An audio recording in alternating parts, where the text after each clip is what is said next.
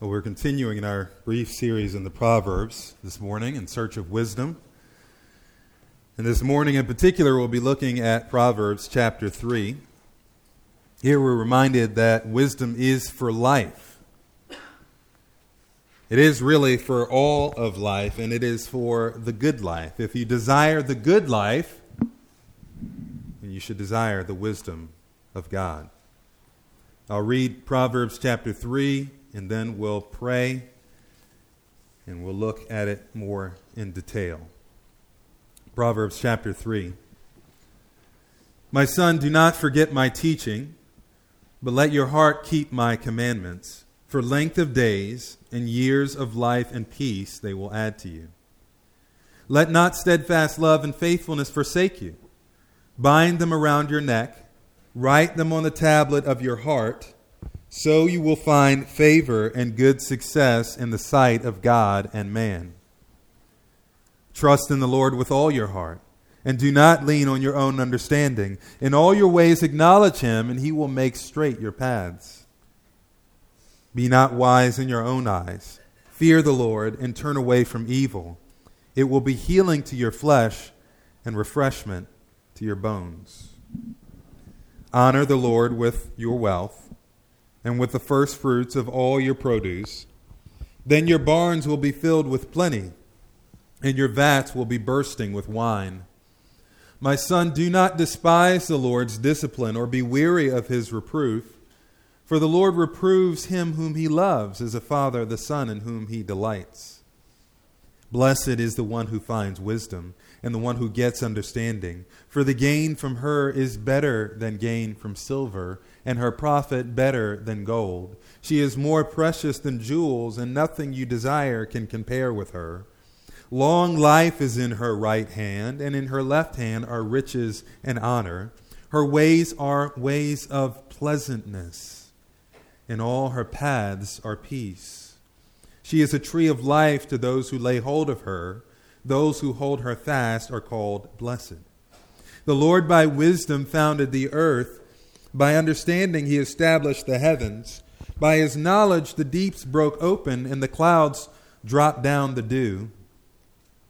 My son, do not lose sight of these. Keep sound wisdom and discretion, and they will be life for your soul and adornment for your neck.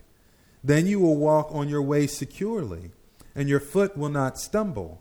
If you lie down, you will not be afraid. When you lie down, your sleep will be sweet. Do not be afraid of sudden terror or of the ruin of the wicked when it comes, for the Lord will be your confidence and will keep your foot from being caught. Do not withhold good from those to whom it is due when it is in your power to do it. Do not say to your neighbor, Go and come again, tomorrow I will give it, when you have it with you. Do not plan evil against your neighbor who dwells, dwells trustingly beside you. Do not contend with a man for no reason when he has done you no harm. Do not envy a man of violence, and do not choose any of his ways. For the devious person is an abomination to the Lord, but the upright are in his confidence.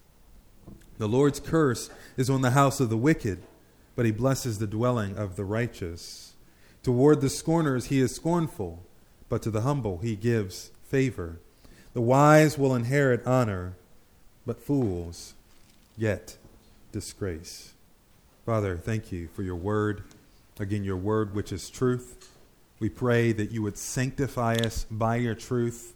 I pray that you'd open up our eyes that we might behold wonderful things from your word this morning. That the words of my mouth and the meditations of our hearts collectively be acceptable in your sight. For, Lord, you are our rock and our Redeemer. In Jesus' name, amen. There are three main points in this uh, chapter, in chapter 3 of Proverbs. In verses 1 through 12, we'll see that wisdom leads to a life oriented towards God. In verses 13 through 20, we'll see that wisdom leads to a life blessed by God. In verses 21 through 35, we'll see that wisdom leads to a life secured by God a life oriented towards God, a life blessed by God, and a life secured by God. We'll look at that first point in verses 1 through 12. Wisdom leads to a life oriented towards God. I want to read it again just to make sure that we have it fresh in our heads. Verses 1 through 12. My son, do not forget my teaching, but let your heart keep my commandments. For length of days and years of life and peace they will add to you. Let not steadfast love and faithfulness forsake you. Bind them around your neck, write them on the tablet of your heart, so you will find favor and good success in the sight of God and man. Trust in the Lord with all your heart, and do not lean on your own understanding. In all your ways acknowledge him, and he will make straight your paths. Be not wise in your own eyes. Fear the Lord and turn away from evil. It will be healing to your flesh and refreshment to your bones. Honor the Lord with your wealth and with the first fruits of all your produce. Then your barns will be filled with plenty, and your vats will be bursting with wine. My son, do not despise the Lord's discipline, or be weary of his reproof, for the Lord reproves him whom he loves, as a father the son in whom he delights. Again, wisdom leads to a life oriented towards God. If you take a cursory look at the first 12 verses here, one of the most frequent words in the section is the Lord. In the course of the Proverbs, Solomon is interested in helping his son to orient himself and his life towards the Lord. That first line, My son, do not forget my teaching, but let your heart keep my commandments. In the context of the proverb, Solomon clearly believes that it is his responsibility to help his son to grow and to develop into a man and a man who fears the Lord. Solomon is not waiting for the church to do this. He doesn't shop around until he finds the temple that has the best Sunday school class for young Jewish boys. He doesn't shop around until he finds the temple with the best and most vibrant youth rabbi or the most happening youth group for teenage boys. No. Solomon believes, along with the rest of Scripture, that it is his responsibility as a parent to give attention to the moral development of his son. It is not okay, contrary to popular belief, to just let his son develop however he wants, that free range parenting idea. It's not okay just to let the society, in whatever ways the society's winds are blowing today, to guide and develop his son's moral compass. Solomon is not interested in that. Solomon understands that it is his responsibility as a parent to bring up his son, in Paul's words, in the discipline and instruction of the Lord.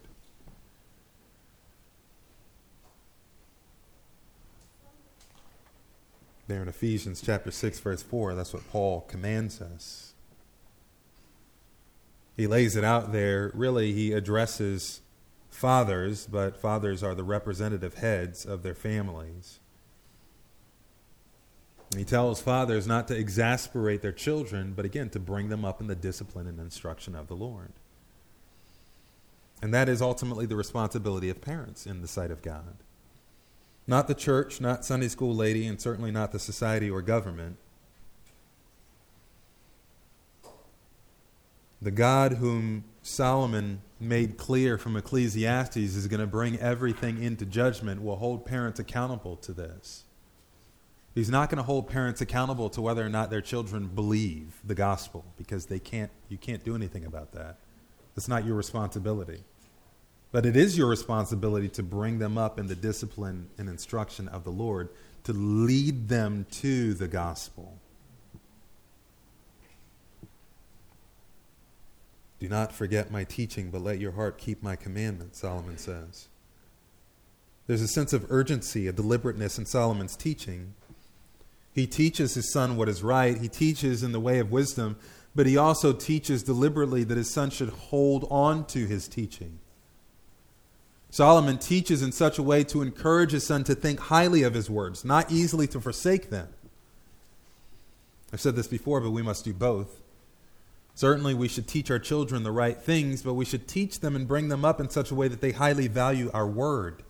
We should not allow them to develop the habit of easily forgetting our words or forsaking our words or treating our words lightly as if they don't matter or treating the words of another as more important or significant.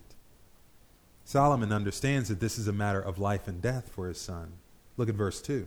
My son, do not forget my teaching. Again, verse 1. Let your heart keep my commandments. Verse 2.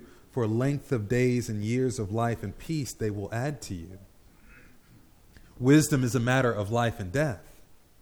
Teaching wisdom to the next generation is a matter of life and death. It's a matter of blessing or curse. It's a matter of living in such a way that leads to either the blessing of God, again, length of days and years of life and peace.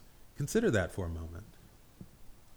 Length of days, long life, years of long life and peace, prosperity and peace for all of those long days. However long your day is, if you have the wisdom of God, what the Word of God is promising is prosperity and peace.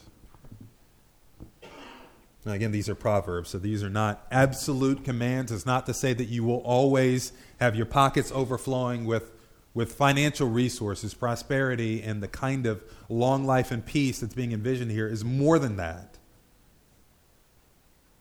But it's not less than that. It's life and peace. It's what's being offered if you walk in the wisdom of God. Would you rather have something else? Would you rather have the opposite? The opposite of the blessing of God is his curse, a shorter life, no peace, and ultimately death and judgment. That's the opposite of walking in wisdom. That's what the Bible calls foolishness. Parents need to teach their children in such a way that they understand this. We need to give them words that lead to life and make sure that they know that our words are words that lead to life because they're the words of God Himself, the, the giver and sustainer and judge of life. That anything less than following the words of wisdom that we give will lead to a shorter life and trouble for all their days instead of the peace that God offers. Solomon believed, again, that it was his responsibility to give attention to the moral development of his son, to bring him up in the discipline and instruction of the Lord. And he instructs him how to live. As he instructs him how to live, he also instructs him the importance of holding fast to his teaching. And ultimately, holding fast to his teaching because Solomon is giving him the wisdom of God. He's offering him the wisdom that comes from the Lord. Well, beyond verse 2, between verses 3 through 12, there are five exhortations that he gives that are not exhaustive of all of his teaching, but are representative of a life that holds fast to wisdom, a life that's oriented towards God. If you possess wisdom, this is what your life is going to look like, this is what your life is going to lead to. the first is that wisdom will lead you to be faithful as the Lord is faithful. Look at verses 3 and 4. Let not steadfast love and faithfulness forsake you. Bind them around your neck, write them on the tablet of your heart, so you will find favor and good success in the sight of God and man. Well, where does steadfast love and faithfulness come from? Well, it's a part of who God is. You remember when Moses prayed to the Lord, Lord, show me your glory, back in Exodus chapter 30. 3, I believe it was, and the Lord responded just that way. He showed him his glory. He had to hide Moses in the cleft of a rock because he said, No one can see my glory in all of its fullness and live. You would be completely obliterated if you saw all of my glory. But he hid him in a cleft of the rock and he said, You can see my backside, the backside of me as I'm passing by. And as he passes by Moses, you know a lot about people what they think is the most important when they introduce themselves, right? You ever introduce yourself to people at a party or at a gathering, a social event, and just listen to the first things that they say about themselves. What do they say about themselves? Do they say, "Well, you know, I'm, I'm married, I have you know kids"? Do they say, "Well, I work at Social Security"? Do they say, "Well, you know, I have uh, a Porsche"? I don't know anybody who has a Porsche, but I'm just saying, you know, what do they say about themselves? How do they identify themselves? Whatever they say about themselves is what they think is the most important. And you can determine the kind of person it is by how they identify themselves. Well, what does the Lord say about himself? At this point, when Moses says, Show me your glory, he says, The Lord, the Lord, a God merciful and gracious slow to anger, and abounding in steadfast love and faithfulness. That's what the Lord says about himself. That's how he identifies himself. That's how he introduces himself to Moses. That's the most important thing on the mind of God about him. If you want to know about me, the Lord says, this is what you need to know about me. I'm a merciful and gracious God, slow to anger and abounding in steadfast love and faithfulness. That's a part of his essential character. If these things are true of God, and if we're seeking to live life well, that's what we said wisdom is.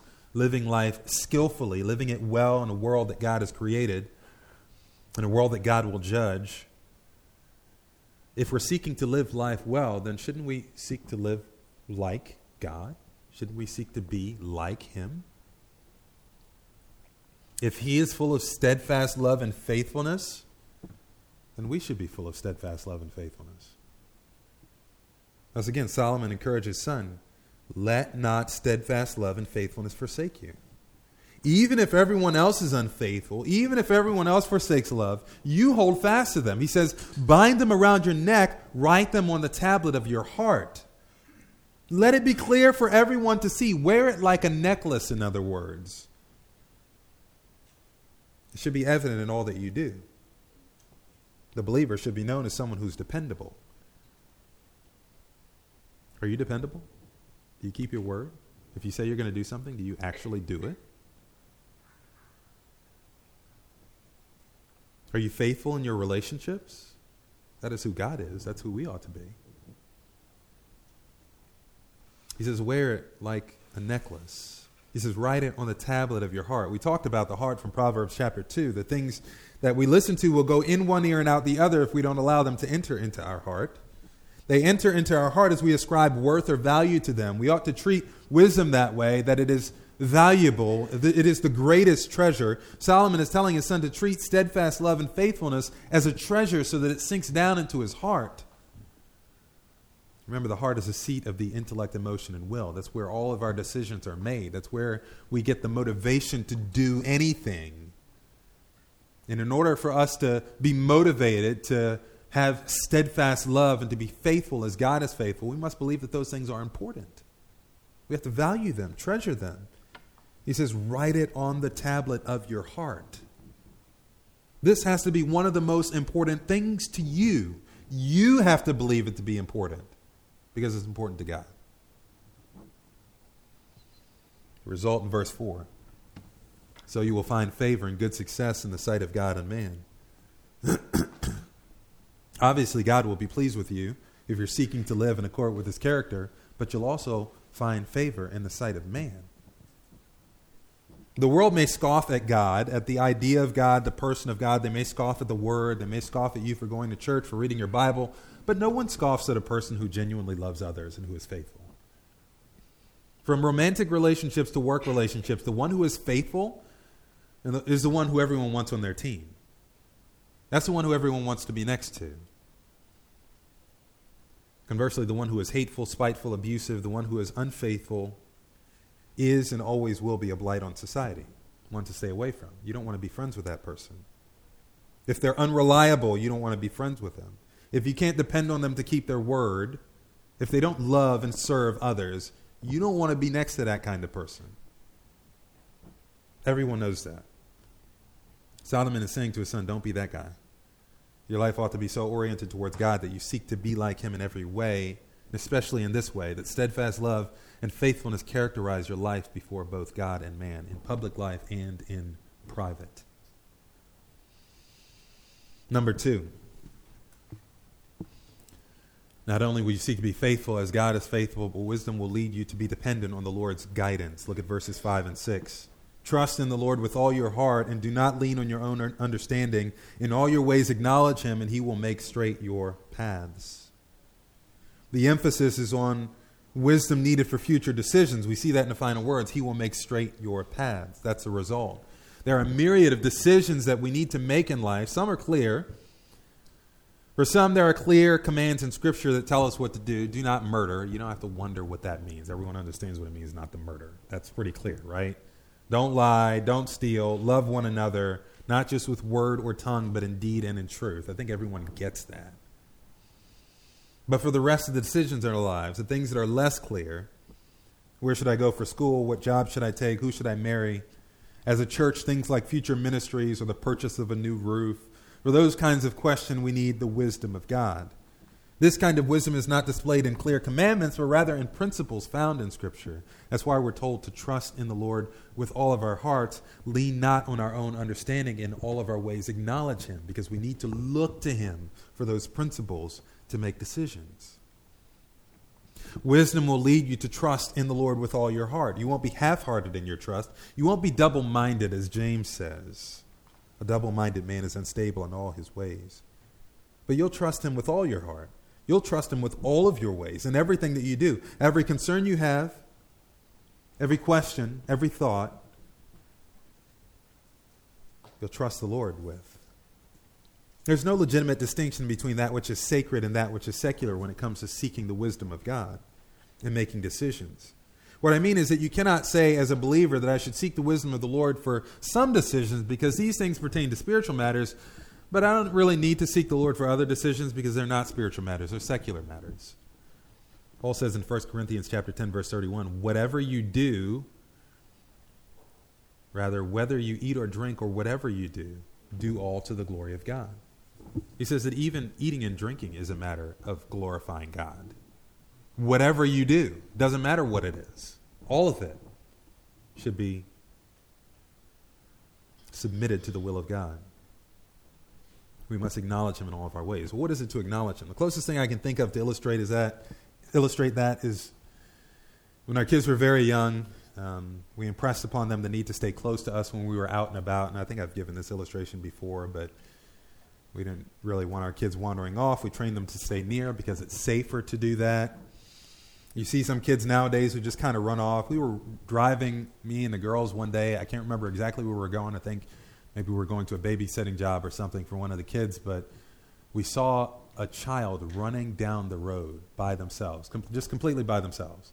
And this kid probably just finished learning how to walk. I mean, they were that young running down the sidewalk. And I stopped and I'm thinking, what is happening right now? And I thought about getting out and going and getting the kid, but I'm like, I'm, I'm me, and I'm getting out of a van, going over to pick up some kid who's walking down the street. That's not going to work out well in any neighborhood. So we were just kind of keeping an eye on the kid, and then you know I look up and I see this father just kind of burst out of the house and the mother's coming after and he's obviously looking around and I you know just kind of did one of these numbers and pointed back because the kid was like you know running down the sidewalk beside our van and I'm like how does that happen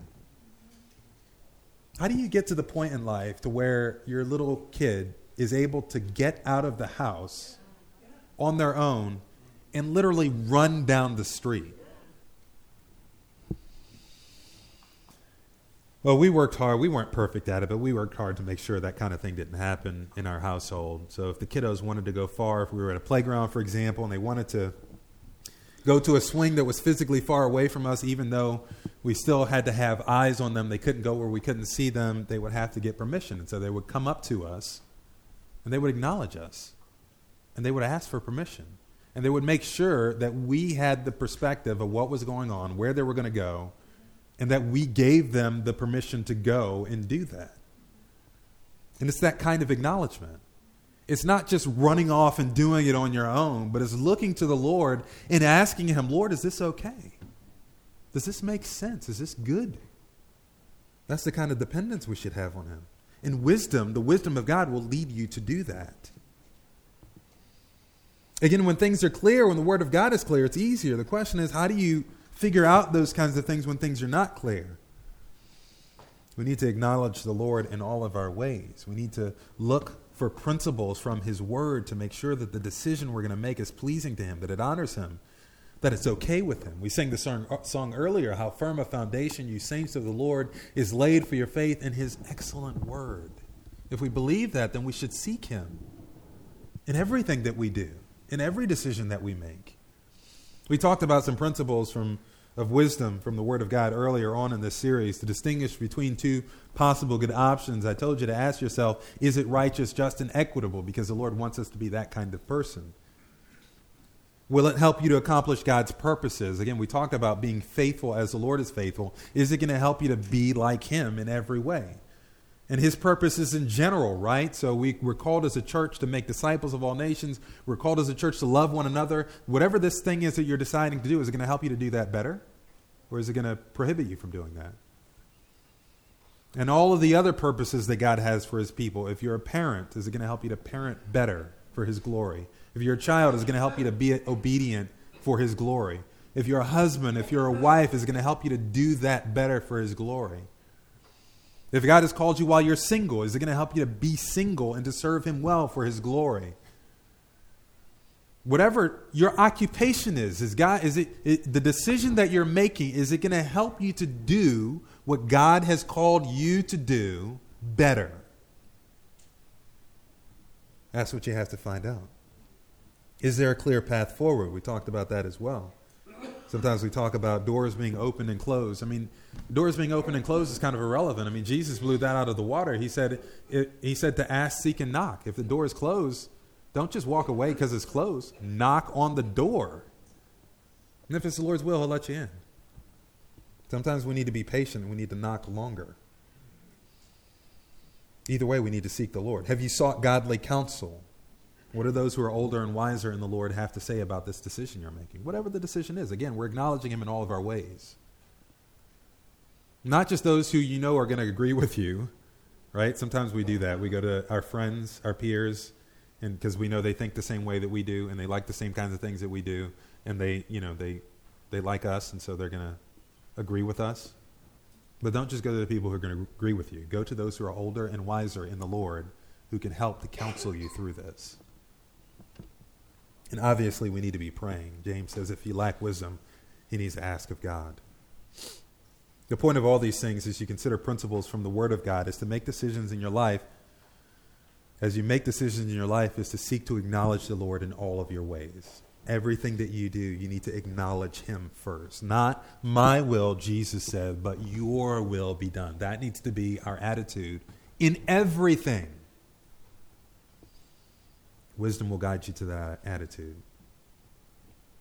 Again, is your life oriented towards God? Wisdom will help you to do this. It'll help you to be faithful as the Lord is faithful. It'll help you to be dependent on the Lord's guidance, to acknowledge Him in all that you do. Next, it'll help you to be holy as He is holy. Look at verses 7 and 8. Be not wise in your own eyes. Fear the Lord and turn away from evil. It will be healing to your flesh and refreshment to your bones. Now, this is related to the prior in a sense that there's a caution against thinking that we know best, right? Be not wise in your own eyes and not trusting on the Lord, in the Lord. The difference here that we're not talking about decisions in general, this is talking about issues of morality. Be not wise in your own eyes, fear the Lord and turn away from evil. Again, the fear of the Lord has to do with knowing that He is judge. Everything you do will come into judgment. Therefore, wisdom will lead you to turn away from that which is evil. That which is evil should be avoided at all costs. In the New Testament, we see commands like 1 Thessalonians 5.22, abstain from every form of evil, even if it just looks evil. Stay away from it. 1 Corinthians 6.18, flee sexual immorality.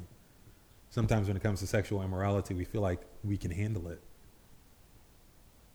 or we can kind of skirt on the outskirts of it and we'll be okay. Paul says, don't play with it. Don't, you, you need to treat it like it's a coiled snake and flee from it. Again, we tend to think that we can handle it. Whatever it is, we tend to think, we talked about this in Proverbs chapter 2, that we can handle things like the influence of godless ideology in our society or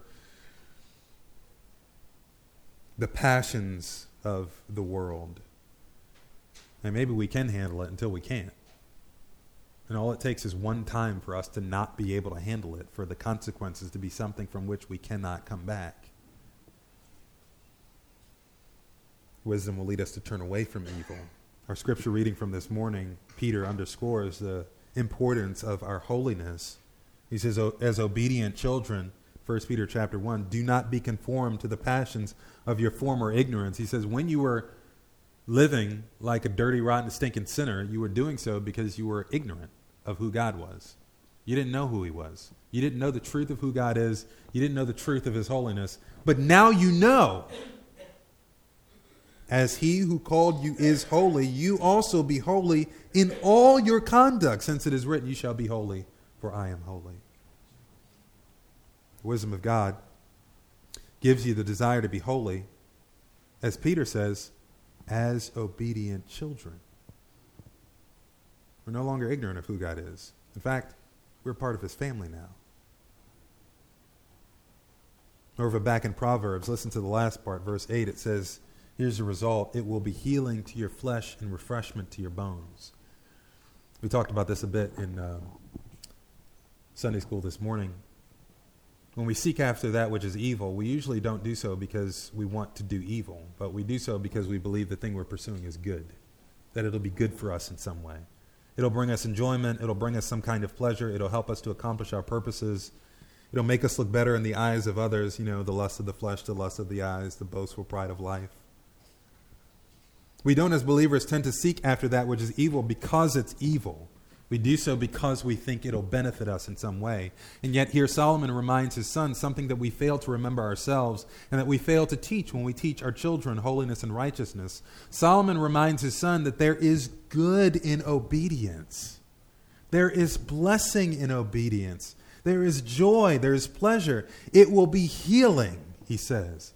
It'll be refreshment to your flesh and to your bones. Every part of you will benefit from pursuing the holiness of God, from turning away from evil, from abstaining, from pursuing His holiness in His glory. There is good that you will find from that. You either believe that or you don't. Well, the Word of God is clear. The reward of God is better than whatever the world can promise. This was the testimony of Moses. Do you remember from Hebrews chapter 11? It reminded us that he, Moses grew up in Pharaoh's household and he had all the rights and privileges of Pharaoh's household, but at some point in his life, according to Hebrews chapter 11 verse 24, Moses refused to be called the son of Pharaoh's daughter, choosing rather to be mistreated with the people of God than to enjoy the fleeting pleasures of sin. I think that's a beautiful testimony. Moses understood well that there would be pleasure if he continued to be identified as the son of Pharaoh's daughter. And he understood well that he would be mistreated if he chose to be identified with the people of God. But he chose that instead because he knew that this was better. Likewise, there is pleasure if we choose to be identified as the son of the world. It may be fleeting, but it is pleasure. And there will be mistreatment if we choose to be identified with the people of God. But this text reminds us that there's a different kind of pleasure, a different kind of joy, all encompassing, eternal, soul fulfilling, healing, and refreshing kind of good that comes when we follow the wisdom of God, when we pursue His holiness, His righteousness, His truth. This is the very joy and satisfaction that Jesus Himself spoke of that he enjoyed, as it says also in Hebrews, for the joy set before him, he endured the cross and despised the shame. Think about how shameful the cross is, how much suffering he had to endure. There was suffering. I'm not one when it comes to Easter to you know spend a whole sermon talking about the heinousness of the cross and how you know painful it was and how you know just going into gritty details about the suffering that he endured. The point is that he suffered and he suffered unto death. That's the point in New Testament in the New Testament. It was painful though. And that's part of the point. It wasn't a cakewalk, but he was able to endure that suffering, that mistreatment because of the joy that was set before him on the other side of it. And the same can be true for us when we choose his wisdom. Number four, honor the Lord with your wealth. Verses 9 and 10. Honor the Lord with your wealth and with the first fruits of all your produce. Then your barns will be filled with plenty, and your vats will be bursting with wine. We talked about this during our Bible study this past Wednesday. There's a consistent theme in the book of Proverbs about wisdom and money. We tend not to want to talk about nor hear about money in the church these days. Part of the reason for that is the abuse that the church has suffered historically from those who took advantage of the church, claiming spiritual benefit for more of the money of God's people. The other main reason why we don't want to talk about money is because of the covetous, covetousness in our hearts, if we are just being honest. It is true that you can tell a lot about a person by how they spend their money, and people don't like to talk about that. You can tell what they prioritize, you can tell what they treasure, what they value. Entertainment from video game consoles to expensive streaming and cable packages. some great wonderful vacation they always wanted to go on. Perhaps the appearance of wealth and prestige is important, whether it is name brand clothing that you can't live without, or some expensive shoe or purse, the best kinds of electronics. I can be guilty of that, at least wanting the best kinds of electronics. The fancy car you drive, the nicest house in the nicest neighborhoods. Take a look at someone's checkbook register or their account statement online to see how they spend their money. You'll learn a lot about what's in their heart and what they prioritize. Perhaps many vices, various kinds of drugs, alcohol, cigarettes, certain kinds of foods. The increase in those who develop diabetes in our society is evidence of our love for sugar and sweets. The text says, Honor the Lord with your wealth. That's not a difficult concept, right? The question is, do you do it? The wise honor the Lord with their wealth. The fool does not, but instead keeps more wealth for themselves and their purposes. Honor the Lord with your wealth and with the first fruits of all your produce. We don't really trade in produce. Most of us are not farmers. Ours is not an agrarian society. However, the principle of honoring the Lord with the first fruits still applies. Do you, for example, give to the Lord after you're done all your bill paying, shopping, and entertaining for the month, or do you give first before you do anything else. That's the application of this principle. Give to the Lord first, to His work first. Well, I have so many bills and I got to buy food and so on and so forth. Some people have for sure financial issues that they have very little to come in, but Jesus even praised the widow who gave out of her poverty in Matthew, Mark chapter 12. So being impoverished does not preclude giving. Others have little to work with because they don't use what they have well, they use it foolishly. Again, they have money to use on entertainment, that cable bill, those video games, to use to satisfy their vices again, drugs, al- alcohol, certain kinds of foods, clothing items, but they don't have money to pay their bills and money to give to the Lord's work. They could go out to breakfast, lunch, or dinner multiple times a week, but again, they have no money to give to the Lord. The text says, Honor the Lord with your wealth and the first fruits of your produce. And in case you're wondering, this is not just a New Testament principle. 2 Corinthians chapter 8. Give out of your abundance to meet the needs of others, Paul says. Verse 13, 2 Corinthians chapter 8. For I do not mean that others should be eased and you burdened, but as a matter of fairness, your abundance at the present time should supply their need so that their abundance may supply your need. You give to the needs of others. Give for the sake of others, not for our own sake. Plan to give ahead of time. 2 Corinthians chapter 8 verse 5. So I thought it necessary to urge the brothers to go on ahead to you and arrange in advance for the gift you have promised so that it may be ready as a willing gift, not as exaction. The point is this whoever sows sparingly will also reap sparingly. Whoever sows bountifully will also reap bountifully. Each one must give as he has decided in his heart, not reluctantly or under compulsion, for God loves a cheerful giver. God loves a cheerful giver, and you show that you're a cheerful giver by arranging ahead of time what you're going to give. Don't just wait until after you've done all your good stuff and then, you know, you give God the nickels that are left over. As you give, trust God to provide. 2 Corinthians chapter 8, uh, 2 Corinthians chapter 9.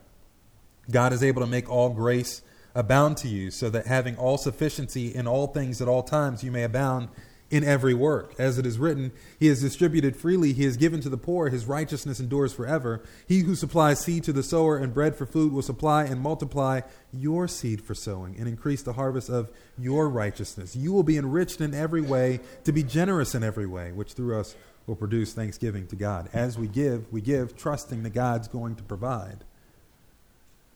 And we give ultimately for the joy of others it continues in that passage for the ministry of the service is not only supplying the needs of the saints, but is also overflowing in many thanksgivings to God. Whatever you do with your money is a matter of wisdom. How you use your money will show whether or not you fear the Lord.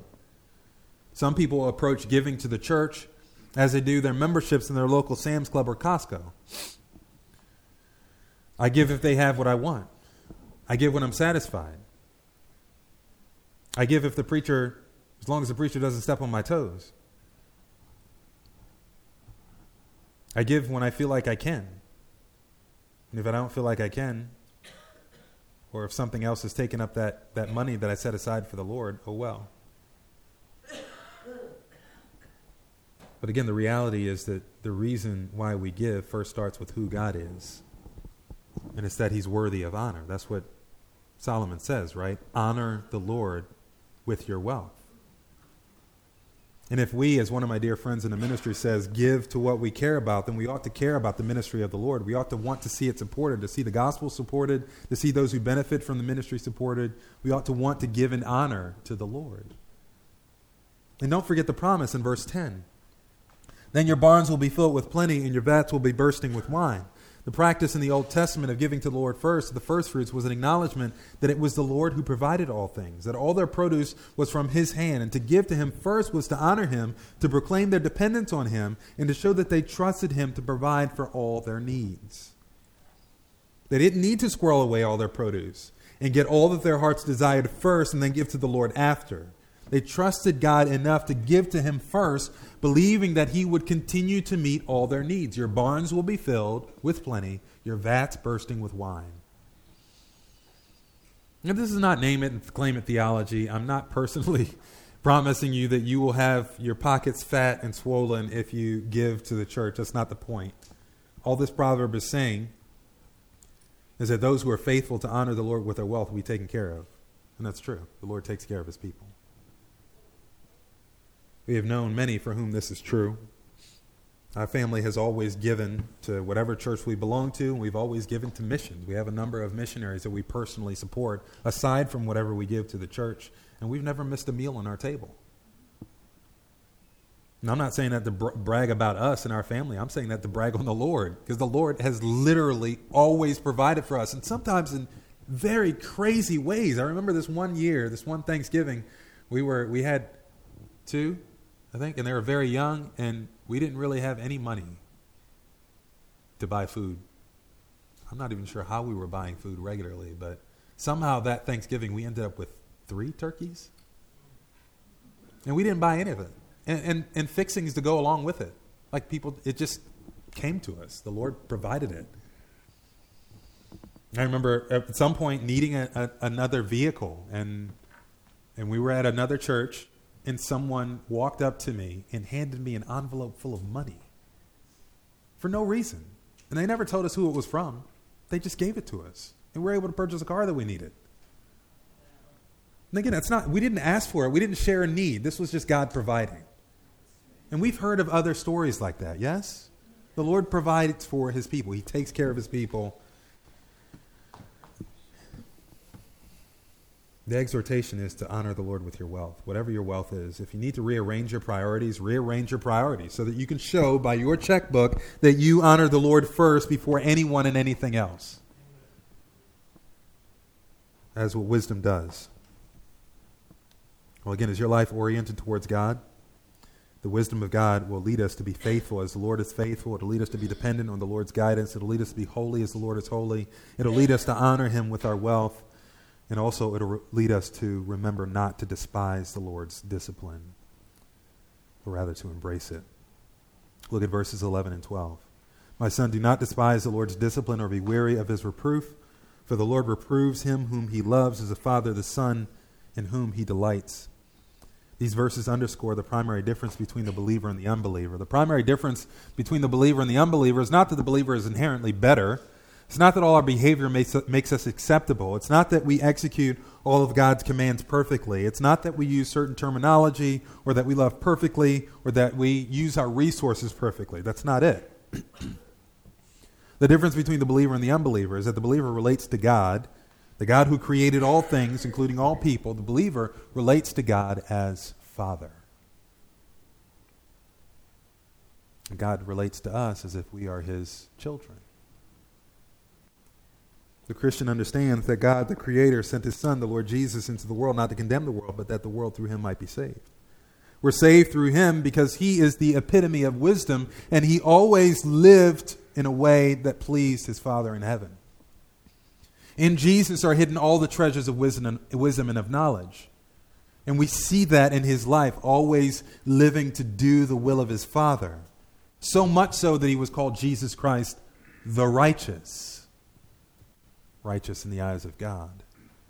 And so much so that he became the perfect sacrifice for us. He was able to shed his blood for us.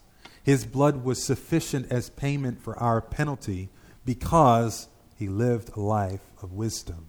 He always did what was pleasing to his Father. He was righteous. And because of what Jesus did, not because of what we do, because of what Jesus did, we are forgiven when we put our trust in him.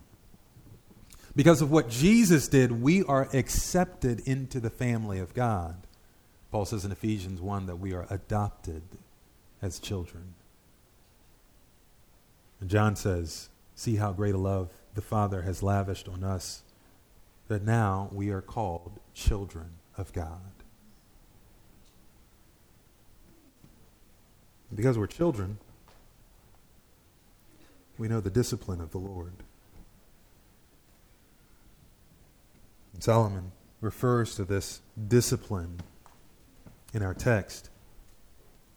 Whereas in a broader context of Scripture, when we talk about discipline, the discipline of the Lord, we tend to think in terms of trials, certain difficulty that the Lord brings into our life, kind of like we read from Peter earlier, the, the, the purifying fires of trial and how the Lord uses those things. There's also a different way to think about his discipline, and that's what Solomon is talking about here. Not, not, not primarily the, the difficulties that we go through, but the discipline in terms of the correction that he gives to us, the, the, the teaching sort of correction that God gives in his word. That's the discipline that Solomon is referring to. This is discipline that instructs. And it's clear in the poetic line. Paul, Paul, Solomon calls it discipline in the first half of the line, but he calls it reproof in the second half of the line. And then in the next verse, he follows up again, for whom the Lord loves, he reproves. So we're talking about the teaching ministry of our Father in our life when He corrects us through His Word, through His truth. Some of what He says in this section is corrective, yes? Be faithful. If you're not being faithful, then you're not walking in wisdom. Be dependent. If you're leaning on your own understanding, then you're not walking in wisdom. Be holy. If you're turning towards evil, then you're not walking in wisdom. Be giving. If you're not honoring the Lord with your wealth, then you're not walking in wisdom. Be humble. If you despise the discipline of the Lord, then you're not walking in wisdom. Some of what he's going to say later is corrective. Find wisdom and do not let it go. Do not withhold what is good. Do not plan evil. Do not be quarrelsome. Do not envy. Do not be proud. Wisdom literature in general and in the Proverbs in particular is both full of positive encouragement as well as words of correction. And so wisdom dictates, just as we stated in chapter 1, that it is the fool who despises discipline and instruction, whereas the wise embrace the discipline and instruction of the Lord. Solomon is encouraging his son do not despise the discipline of the Lord, and do not be weary of his reproof. Children grumble. They tend to grumble when they're corrected. Even adults do when they're corrected. Sometimes it's because we're embarrassed. Often it's our, our ego, our pride that's embarrassed. But the point of this text is that wisdom will remind us that the Lord does not give corrective teaching because he's being mean or because he's trying to punish us. He's not giving corrective teaching as rep- retribution for disobedience. The reason why the Lord gives corrective teaching is because he loves us, because he desires our good. That's what we see in Hebrews chapter 12.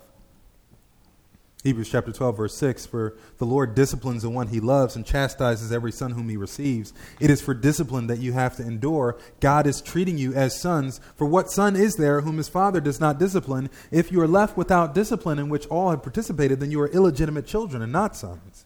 Besides this, we had earthly fathers who disciplined us and we respected them. Shall we not much more be subject to the Father of spirits and live? For they disciplined us for a short time, it seemed best to them. He disciplines us for our good that we may share in his holiness. In verse 11 in that text, for the moment all discipline seems painful rather than pleasant, but later it yields the peaceful fruit of righteousness to those who have been trained by it. In the context of Hebrews 12 is talking about trials in general, but the principles are still the same. The Lord disciplines those whom he loves. If you don't face the Lord's discipline, then you don't belong to him. You're not his child. You're not his son. You're not his daughter. The Lord's discipline is akin to discipline that our earthly parents gave to us, the good ones at least. And no one discipline, no one likes discipline, but the end of discipline, the goal of discipline is our good, that we may share in his holiness. The obvious, easy application for parents, of course, is that we need to make sure that we provide both positive encouragement as well as corrective teaching for our children. And our corrective teaching has to have as its motive love and the good of our children. They can easily pick up on it when it's not. That is our job. Not to correct because our children's actions embarrass us in public. We see that a lot of times. The parents just kind of let the kids do whatever they want, and then when the parent feels embarrassed, they yell and scream and fuss at their kid to try to get them on track. Not to correct our children because they made us angry or because they're not following a rule or a command we gave two weeks ago. Not to correct in anger because we're tired or we don't feel like dealing with foolishness, but to correct out of love. We ought to correct for the good of our children that they may grow in holiness and righteousness. Because that's what the Lord does. That's how He parents us. And the application for all of us is to make sure that we don't grow weary of hearing the corrective teaching of the Lord. And part of that means, as we said earlier, that we need to consciously consider the value of the Lord's teaching and the corrective teaching that He has in our lives. That is what wisdom does. Those who are wise will seek to be wiser still. When we hear something that corrects our way of thinking or corrects our behavior, we need to embrace it not grow weary, not turn off, shut our ears to it, not say, oh, well, that's for someone else, but to see it as something that the Lord is providing for us, for our good, so that we may share in His holiness. That is what wisdom does. Well, as I said earlier, wisdom is for life. It is intended for the good life, for a life that God will bless. If you desire wisdom, if you pursue wisdom, then you are pursuing a life oriented towards God a life oriented towards God will seek to be faithful as the Lord is faithful, to be dependent on the Lord's guidance, to be holy as the Lord is holy, to honor the Lord with our wealth, and to remember to embrace and not despise the Lord's discipline. Next week, we'll look at the other two main points in the text that wisdom leads to a life blessed by God, and that wisdom leads to a life secured by God. Let us pray. Father, thank you for this day. Thank you for your word, which is true, your word, which sanctifies us. We pray that you would work through your word to give us the wisdom that we need to live a life that is pleasing to you. Father, help us to be faithful. Help us to be trusting in you, in your will, in your way. Help us to be holy as you are holy. Help us to honor you with all of our wealth. Help us, Father, to see your corrective teaching in our lives as valuable as a valuable treasure, a treasure of great price. Help us to embrace it. Help us to encourage one another in that way, both for your glory and for our good. In Christ's name, amen.